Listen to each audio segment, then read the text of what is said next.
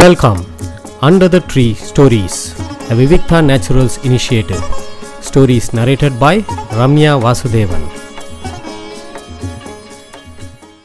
நமஸ்காரம். நான் சப்தரிஷி. இது ரம்யா வாசுதேவன் மேடத்தின் 425வது மைல்கல். லாசாராவின் கதைகளை சொல்லும் பொழுது ரம்யா வாசுதேவன் மேடத்திற்கு புது உத்வேகம் வருவதை காண்கிறேன். இதுவரை உள்ள கதை சொல்லிகளில் சொல்லாத லாசாரா கதைகளை இவர் சொல்வதே தனி.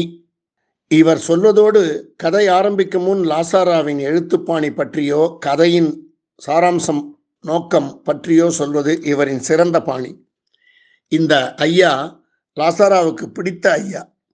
இந்த கதை சொல்வது கடினம். கடைசி 2 பேராக்கள் தான் கதை இருக்கிறது. அதுவரை அத்தனை பக்கங்களிலும் ஐயாவின் கதாபாத்திரம் மட்டுமே. இதிலும் வென்றிருக்கும் ரம்யா வாசுதேவன் மேடத்திற்கு வாழ்த்து. இன்னைக்கு நான் சொல்ல போகிறது லாசாரா அவர்களுடைய ஐயான்னு ஒரு சிறுகதை. எப்பயுமே லாசாராவோட கதைகளை பார்க்கும்போது இந்திய கலாச்சார குடும்பங்கள் எப்படி இருந்தது அப்படிங்கிறத தெரிஞ்சுக்கலாம். அதாவது இது ஒரு ஆவணம் மாதிரியே யோசிக்கலாம். ஏன்னா இப்படிலாம் ஒரு கூட்டு குடும்பம் இருந்தது, இப்படிலாம் மனுஷா இருந்தா, இப்படிலாம் ஒரு கிராமங்களில் இப்படிலாம் வழக்கங்கள் இருந்தது அப்படின்லாம் பார்க்கும்போது ஆச்சரியமாக இருக்குது. இப்போ நம்ம இருக்கக்கூடிய நடைமுறை உலகத்தில் இதெல்லாம் சாத்தியமா, இப்படிலாம் இருந்தாங்களா, இப்படிப்பட்ட மனுஷாலாம் இருக்காளா தெரியாது. ஆனால் இந்த கதைகளை படிக்கும்போது இதெல்லாம் நல்லா தான் இருந்தது அப்படின்னு தோணும்.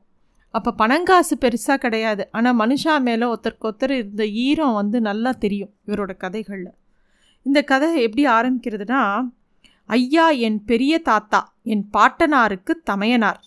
ய்யாதுரை ய்யாதுரை ஐயா ஊருக்கே ஐயா, நாங்களும் உட்பட தான். ய்யாதுரைங்கிறது இவரோட கதை சொல்கிறவரோட தாத்தாவோட கூட பிறந்தவர். அவர் பேர் ய்யாதுரைன்னு பேர், ஆனால் எல்லோரும் சுருக்கமாக ஐயா ஐயான்னு கூப்பிடுவாங்க. ஒரே ஒரு தடவை அவரை பெரிய தாத்தா அப்படின்னு ஒரு முறை வச்சு கூப்பிட்டதுக்கு பலார்னு அரைஞ்சுட்டார். இவரோட தாத்தா ஒரு பெரிய தமிழ் பண்டிதர். குடும்பத்திலே சம்பாதிக்கிற ஒரே ஆள் அவங்க தாத்தா தான். அதாவது சம்பாதிச்சு அந்த குடும்பம் பெரிய கூட்டு குடும்பத்தில் எல்லாருக்கும் அவரோட குழந்தைகள், மனைவி, அதுக்கப்புறம் அவரோட கூட பிறந்தவங்க, அப்புறம் இந்த ஐயா எல்லாருக்கும் அவர் தான் சாப்பாடு போட்டுருந்தார். பெரிய குடும்பம் அது. அது மட்டும் இல்லை, அந்த நாளில் வரப்போகிறவா நிறைய அவங்க வீடே ஒரு ஜங்ஷன் மாதிரி இருக்குமா. ஒரு 15 வயசில் இவங்க தாத்தாவுக்கு ஒரு கனவு வந்ததாம். அந்த கனவில் பிள்ளையார் அவர் வாயில் ஒரு கற்கண்டை போடுற மாதிரி ஒரு கனவு. அன்னிலேருந்து அவங்க தாத்தா பாட்டாக எழுத ஆரம்பிச்சிட்டார். எல்லா பாட்டும் ரொம்ப அவங்க குலதெய்வத்து மேலே அப்படியே உருகி உருகி அழகான ஸ்தோத்திர பாடல்கள். அந்த பாட்டில் எல்லாம் கெஞ்சல்கள் இருக்கும், கொஞ்சல்கள் இருக்கும், மிஞ்சல்கள் இருக்கும், அதட்டல் இருக்கும், அலுப்பு இருக்கும், அந்த அவ்வளோ அழகாக இருக்கும். குடும்பத்தில் எவ்வளவோ நல்லது கெட்டது நடந்தாலும் எல்லாத்துக்கும் காரணம் அவள் தான், விமோச்சனமும் அவள் தான் அப்படிங்கிற அர்த்தம் பட அந்த பாடல்கள்லாம் இருக்குமா. அப்போ அவர் அது எல்லாத்தையுமே ரொம்ப அழகாக அவர் சாகிற வரைக்கும் அவர் எழுதின கவிதை எல்லாத்தையும் மணிமணியாக பொடி எழுத்தில் ஒரு பெரிய நோட்டு புஸ்தகத்தில் அழகாக எழுதி வச்சுருந்தாராம்.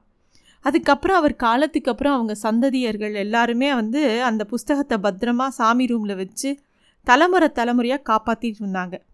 ஆனால் போக போக தலைமுறையும் குத்தம் சொல்ல முடியாது. அந்த நோட்டே ரொம்ப, அந்த பேப்பர்லாம் ரொம்ப வீணாக போய் அப்படியே பொடி பொடியாக ஆகி அந்த மாதிரி ஆயிடுத்து. ஒரு நாள் கிணத்தடியில் பையன் ஏதோ ஒரு பேப்பரில் பல்பொடியை போடுறான். பார்த்தா இந்த அவங்க தாத்தா கவிதையிலேருந்து கீழே விழுந்த பேப்பர், அதில் எழுதியிருக்கு. இவர் எடுத்து பார்க்குறார். அவள் என்ன தாராமல் இருப்பாளோ, அவள் என்ன சத்தியம் மறந்தவளா அப்படின்னு 2 வரி. அப்படியே அவருக்கு அழுகியே வந்துடுத்து.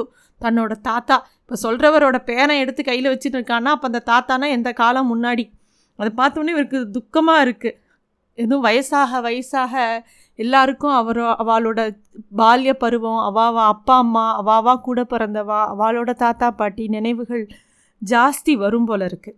அது மாதிரி இவருக்கு அவள் தாத்தாவை நினச்சி பல விஷயங்கள் மனசுக்குள்ளே வந்துட்டே இருக்குது. இவர் சொல்லுவார், எங்கள் அப்பா அந்த நாளில் சொல்லுவா, நாங்கள் நிறையா நாள் சாப்பிட்டதே இல்லைடா, ஒரு நாள் கூட அதாவது அன்னன்னைக்கு சாப்பாடு வந்தால் தான் உண்டு. அது கூட எங்கள் அரிசி மண்டிக்காரி மனசு வச்சு அரிசிக்கு காசு அப்புறம் வாங்கிக்கிறேன்னு அரிசி கொடுத்தா தான் உண்டு, இல்லாட்டி நாங்கள் எல்லோரும் பட்டினி கிடந்திருக்கோம், பல நாள் பட்டினி கிடந்திருக்கோம். பெரியவங்கெல்லாம் திண்ணையில் உட்காந்து பழைய கதையை பேசிட்டு பட்னியை பொறுத்துப்பாங்க. நாங்கள்லாம் சின்ன பசங்க அங்கங்கே படுத்து தூங்கிடுவோம். என்னதான் பசியாக இருந்தால் கூட எல்லாருக்கும் அந்த ஒரு கம்பீரம் இருந்தது அந்த காலத்தில். அவங்க பாட்டனார் வந்து, அதாவது இவங்க தாத்தா வந்து பார்க்க ஒசரமாக நெட்டையாக அப்படியே தீப்பழம்பாக அவ்வளோ செக்கச்சவேர்னு இருப்பாராம், அழகாக உடுத்திப்பாராம். ஏழையாக இருந்தால் கூட நீட்டாக உடுத்திக்கிறது. பள்ளிக்கூடத்தில் வாத்தியாராக இருந்திருக்கார் அவர். அப்படி போகும்போது எல்லோரும் வாத்தியார்னு ரொம்ப மரியாதையாக இருப்பாங்க. அவங்க மனைவி அவங்கள தான் மண்ணின்னு எல்லாரும் சொல்லுவாங்க. நான் வீட்டுக்கு மூத்த அவங்க ஒய்ஃபு ரொம்ப நல்ல மனுஷி, நல்ல கருப்பு. அதே ஐயான்னு சொல்கிற அந்த இன்னொரு தாத்தா, அந்த தாத்தாவோட பிரதர் நல்ல சந்தன நிறம். அவங்க குடும்பத்திலே எல்லாருக்குமே வந்து நல்ல நிறம். அவள் கூட்டமே வெள்ளைக்கார கூட்டம்னா அகம்பாவம் பிடிச்ச கூட்டம் அப்படின்னு இவங்கெல்லாம் சொல்லுவாங்களாம். அதுவும் கோவிலில், அந்த ஊர் கோவில் குலதெய்வம் கோவில், அவங்க வீட்டு குலதெய்வம் கோவில் வந்து அவங்க குடும்ப சொத்து மாதிரி. அம்மன் சன்னதின்னா அவளுக்கு குத்தகையா அப்படின்னு எல்லோரும் கேட்பாளாம். ஏன்னா குருக்கள் கூட யாராவது யார் அன்றைக்கி முதல் தீர்த்தக்காராலோ அவளை கூட விட்டுட்டு இவங்களுக்கு தான் ஃபஸ்ட்டு எல்லாமே. அது மட்டும் இல்லை, மண்டகப்படிக்கு எல்லோரும் காசு கட்டியிருப்பாங்க. அவங்களாம் இருந்தால் கூட இவங்களுக்கு தான் முதல் மரியாதை. அந்த மாதிரி அந்த குடும்பத்துக்கு கோவிலில் ரொம்ப பெரிய பங்கு இருந்தது. எல்லாரும் ஊரே அவங்க வீட்டை ரொம்ப மதித்தது. ஆனால் இந்த ஐயா எப்படி இருப்பார்னா, எப்படி இவங்க தாத்தா டீக்கா ட்ரெஸ் பண்ணி பளிச்சுன்னு இருப்பாரோ, தமிழ் வாத்தியாராக உத்தியோகம் பண்ணியிருந்தாரோ, நிறையா கவிதை எழுதுவாரோ, அவர் ஒரு பக்கம் இருக்க, அவரோட தம்பியான அந்த ஐயாதுரைங்கிற ஐயா அவர் வந்து குளிக்கவே மாட்டார். குளிக்கிறதுனா பிடிக்காது. ஒரே அழுக்கு, சடை, தலை, பொடி போடுற பழக்கம் வேறு அவருக்கு ஜாஸ்தி. 20 வயசுலேயே அவர் கல்யாணம் பண்ணி அவரோட மனைவி வந்து தலை பிரசவத்தில் இறந்து போயிட்டா. அவரோட குழந்தையும் தக்கலை, அதுவும் இறந்து போச்சு. அதிலிருந்து யார் யார் என்னெல்லாமோ சொல்லிக்கோட்ட அவர் 2வது கல்யாணம்லாம் பண்ணிக்கல, அப்படியே இருந்துட்டார். அவரை யாரும் ஒரு குத்தம் சொல்ல முடியாது, அந்த மாதிரி இருந்துட்டார். இவரோட யார் கதை சொல்கிறாரோ அவரோட பாட்டி, அதாவது பெரியவரோட ஒய்ஃபு, அவங்க தான் மன்னி அப்படின்னு சொல்லிட்டு எல்லாருக்கும் மன்னி. மத்தியானம் வேலையில் திடீர்னு சமையலறையில் ஏதோ கொடக்கொடான்னு சத்தம் கேட்குறோம், எலி உருள்றதா அப்படின்னு போய் பார்க்க போனால் இந்த ஐயா வந்து என்னத்தையோ எடுத்து சாப்பிட்டுருப்பார். ஐயோ, நாளைக்கு உங்கள் அம்மா தவசம், வெள்ளம் கொஞ்சம் தான் இருக்குது, அதை எடுக்காதீங்கோ அப்படின்னா ஐயா வந்து மண்ணியை பார்த்தோன்னே அந்த குடத்தோடு தூக்கின்னு போயிடுவாராம் அந்த வெள்ளத்தை. அதெல்லாம் எங்கள் அம்மாவுக்கு தித்திப்பெல்லாம் பிடிக்காது, பரவாயில்ல அப்படின்னு எடுத்துகிட்டு ஓடுவாராம். எல்லா பசங்களும் அவரை துரத்துமா. திரும்பி வந்தால் மண்ணிக்கு அழுகையும் துக்கமாக இருக்குமா, இப்படி பண்ணுறாரே அப்படின்ட்டு. ஆனால் தவசத்தன்னைக்கு முதனாக வந்து அந்த பானையை திறந்து பார்த்தா அவ்வளோ வெள்ளம் புதுசாக இருக்குமா. எப்படி வந்தது, யார் என்ன பண்ணால், ஏதாவது பிள்ளி சூன்யமா ஐயா ஐயான்னு கத்துவாளாம். ஆனால் இந்த ஐயா வந்து பேசாமல் அந்த கூடத்தில் காலை குந்தலிட்டு உட்காந்துட்டு தரையில் என்னத்தையோ சுட்டு விரலால் எழுதின்னு இருப்பாராம். எப்போ பார்த்தாலும் திரு திருன்னு முழிப்பார். ஏதோ ஒரு திருட்டு மொழி அவருக்கு. இவர் என்ன பண்ணுறார், என்ன ஆச்சு, எப்படி இவ்வளோ வெள்ளம் வந்தது யாருக்கும் தெரியாது. அந்த மாதிரி வீட்டில் அப்படியே அவர் ஏதாவது ஒன்றுத்தில் கை வச்சா அந்த இடத்துல பெருகும். அதே மாதிரி ஊரா வீட்டு மரத்தில் ஏறி இளநீர் எடுத்து குடிப்பாராம்.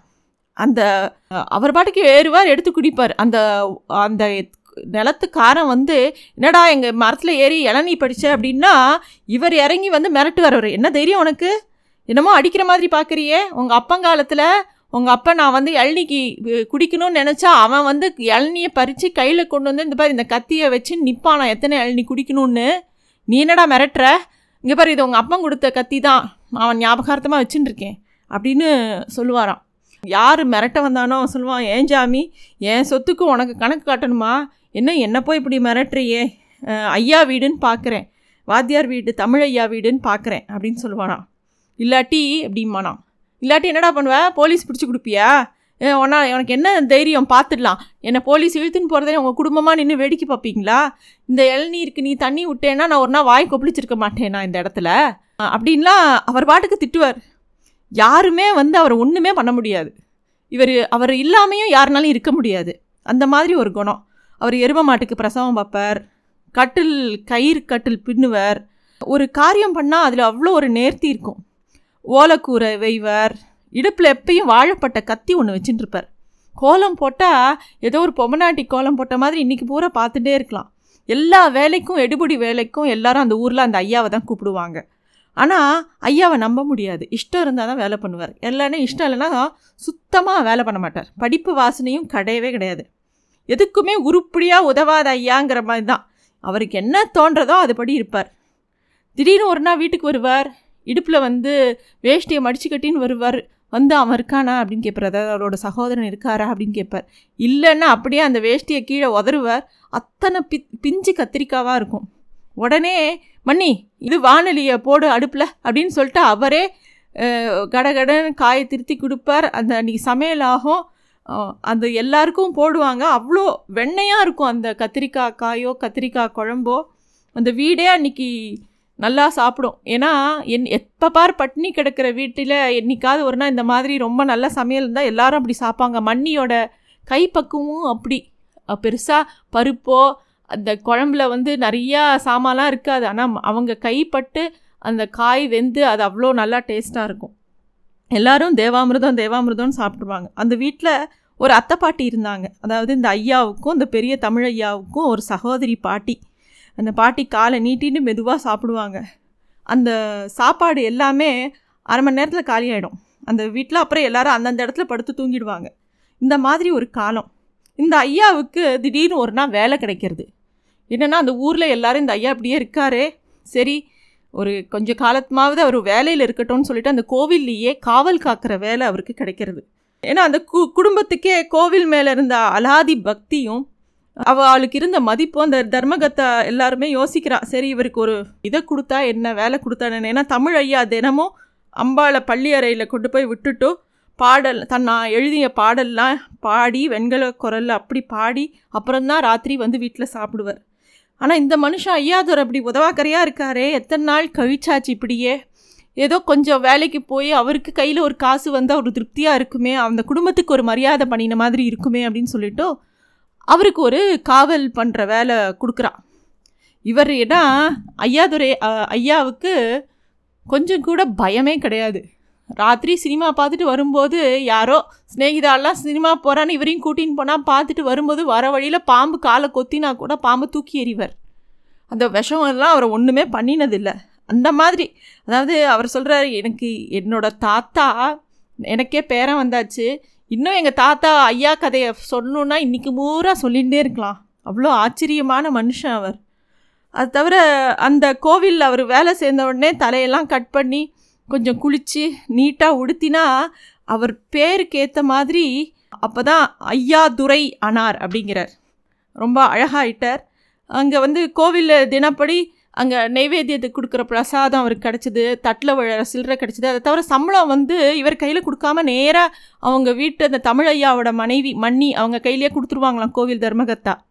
ஈயாதுரைக்கும் ஐயாவுக்கும் ரொம்ப சந்தோஷம். அது என்கிட்ட காசு இருந்து என்ன பண்ண போகிறேன், அப்படி இருந்த காலம் உண்டு, அப்படி மனுஷா இருந்த காலம் உண்டு. அந்த காசை வச்சு நான் என்ன பண்ண போகிறேன், அவள் தான் குடும்பஸ்தா, அவளுக்கு உபயோகமாக இருக்கட்டும் அப்படின்னு இருப்பாள். அதே மாதிரி அங்கே கிடைக்கிற பிரசாதத்தை எல்லாம் வீட்டுக்கு கொண்டு கொடுப்பாள்.